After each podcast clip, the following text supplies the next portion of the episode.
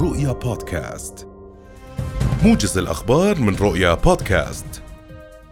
كشفت أمين عام وزارة التربية والتعليم للشؤون الإدارية والمالية دكتور نجوى قبيلات أن موعد إعلان الدفعة الأولى من تعيينات المعلمين سيكون يوم غد. وقالت قبيلات أن الدفعة الأولى من التعيينات ستنشر في الصحف في الصحف اليومية صباح الأربعاء، وتشمل أربعمائة وثمانية عشر معلما ومعلمة.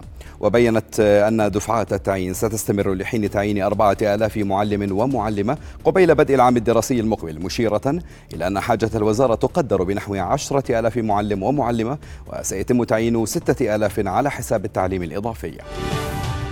قال مستشار رئاسة الوزراء للشؤون الصحية عادل البلبيس اليوم إنه كلما زاد عدد الفحوصات سيرتفع عدد الإصابات المكتشفة في الأردن، موضحا أنه في الوقت الذي سجل فيه أو سجل فيه الأردن أكثر من أربعة آلاف إصابة أسبوعية كان عدد الفحوصات أكثر من أربعين ألف فحص.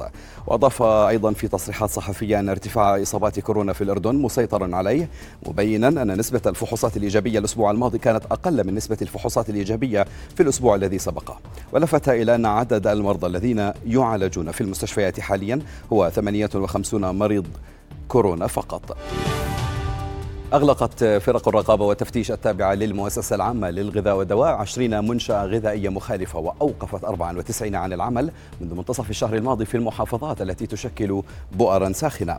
مدير عام المؤسسة العامة للغذاء والدواء دكتور نزار مهداد قال إنه تم تنفيذ ستمائة وستة وعشرين كشفا على منشآت غذائية متنوعة من مطاعم ومخابز ومعامل ألبان وأجبان ومراكز بيع مواد غذائية وصيدليات في مختلف محافظات المملكة، وتم حجز كمية من من الأغذية المخالفة قدرت بنحو اثني عشر طنا، وإتلاف كمية من المواد الغذائية منتهية الصلاحية قدرت بنحو طنين. قال نائب رئيس جمعية المستشفيات الخاصة الدكتور نائل زيدان إن تكلفة السياحة العلاجية في الأردن منطقية ومنافسة لدول الجوار.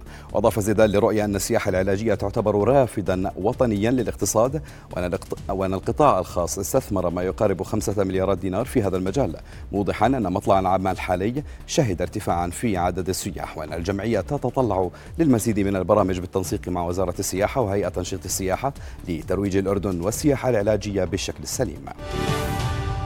في الأراضي المحتلة فجرت قوات الاحتلال الإسرائيلي اليوم منزل الأسير يحيى مرعي، كما هدمت منزل الأسير يوسف عصي، وهما منفذي عملية أريل في نيسان الماضي.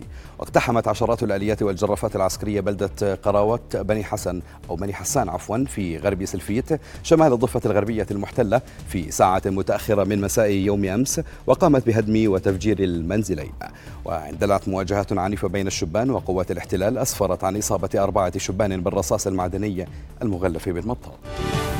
شارك سبعة وعشرين وخمسة عشر بالمئة من الناخبين التونسيين المسجلين في استفتاء حول مشروع دستور جديد يمنح صلاحيات واسعة للرئيس قيس سعيد قد يعيد البلاد التي تمر بأزمة اقتصادية واجتماعية تعيدها إلى نظام شبيه بالنظام الذي كان قائم قبل عام ألفين وأحد عشر.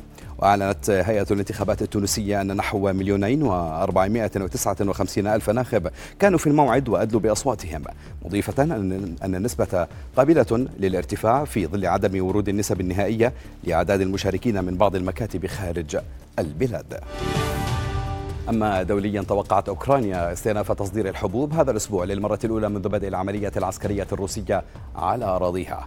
وتوقع وزير البنى التحتية الأوكراني ألكسندر كوبراكوف استئناف تصدير الحبوب العالقة في أوكرانيا هذا الأسبوع، عملا بالاتفاق الموقع في الثاني والعشرين من تموز الحالي في اسطنبول بين كييف وموسكو وتركيا برعاية الأمم المتحدة.